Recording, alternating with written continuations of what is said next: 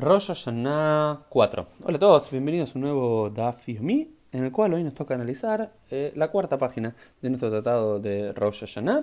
Ya habíamos establecido que había Arbar, Shei, Shanim, Hema y cuatro comienzos del año.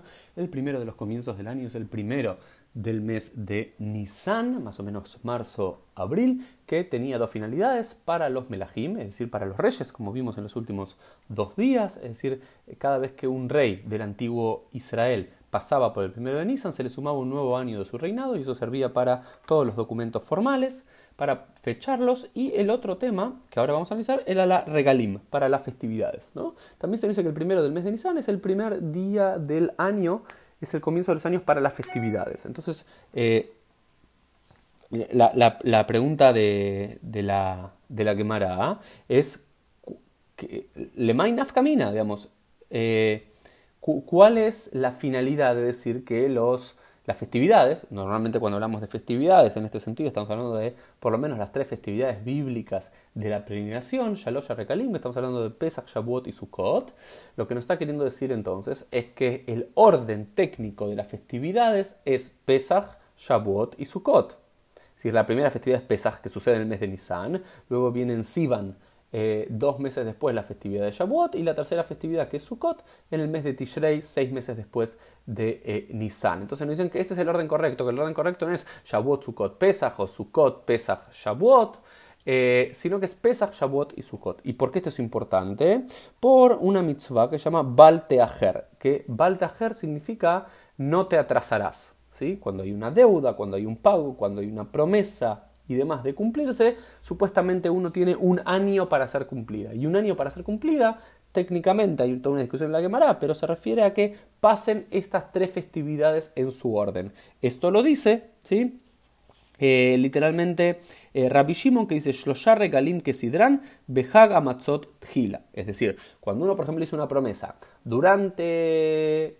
Eh, la promesa es durante un año no voy a comer harinas, ¿sí? uno cumple la promesa o se tiene que abstener de comer harinas según la Shita, la lectura de Rabbi Shimon, durante el proceso de, tienen que pasar tres regalim, las tres festividades Pesach, Shavuot y Sukkot, en su orden. No es que, por ejemplo, si yo hice la promesa una semana antes de Sukkot, no es Sukkot, Pesach, Shavuot, sino que tengo que esperar Sukkot, Pesach, Shavuot y nuevamente Sukkot, porque tiene que haber el orden Pesach, Shavuot y Sukkot. ¿sí? Esta es la teoría de eh, Rabbi Shimon, que así queda la halajá. Entonces, cuando uno hace una promesa, o por ejemplo, y acá lo, dice, Hayavei Adamin, Be'arachin, Be'aharamin, Be'gdeshot, Be'hataot, Be'ashamot, Olot, Ushlamim, Tzedakot, Umaserot, Be'horshor, Umaser, eh, Pesach, Leket, Pea, Keivan, Shabru, Leim, Shloshar, Rekalim, Over, Be'al Teacher. Dice, cuando pasan estas tres festividades, por ejemplo, si uno dijo voy a consagrar tal cosa al templo de Jerusalén, o voy a hacer la apreciación de algo eh, de alguna de mis propiedades, o voy a llevar un sacrificio por el pecado, o por la culpa, o voy a llevar un sacrificio expiatorio, o voy a llevar este sacrificio de agradecimiento, o voy a dar acá al templo, voy a dar el diezmo al templo, o voy a, entregar eh, el primogénito al templo,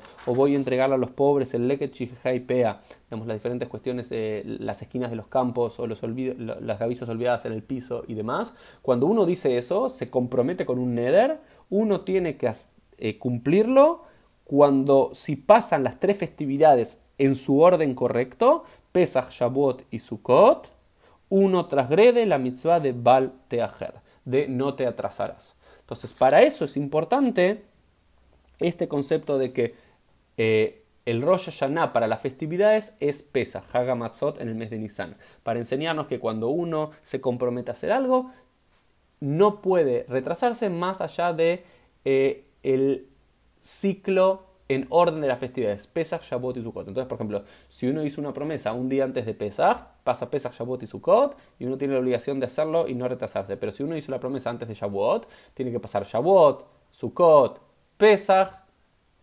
Shavuot nuevamente y Sukkot nuevamente. Entonces, hasta cinco. Pueden pasar o tres festividades, o cuatro festividades, o cinco festividades, dependiendo lo que suceda. Así está queda la laja en la mayoría de los comentaristas, el Rif, el Rosh y demás, eh, esta es la Shita. El Rambam, Maimonides solamente entiende que la, la es como el Tanakama, que no hace falta que estén en, orden correcto en Pesach, Shavuot y Sukkot, sino que simplemente para no transgredir la, la, mitzvah de, de, de de no te atrasarás, tiene que ser en cualquiera de los órdenes, pero las tres eh, festividades. Esto fue un poquito el Dafio del día. Nos vemos mediante en el día de mañana.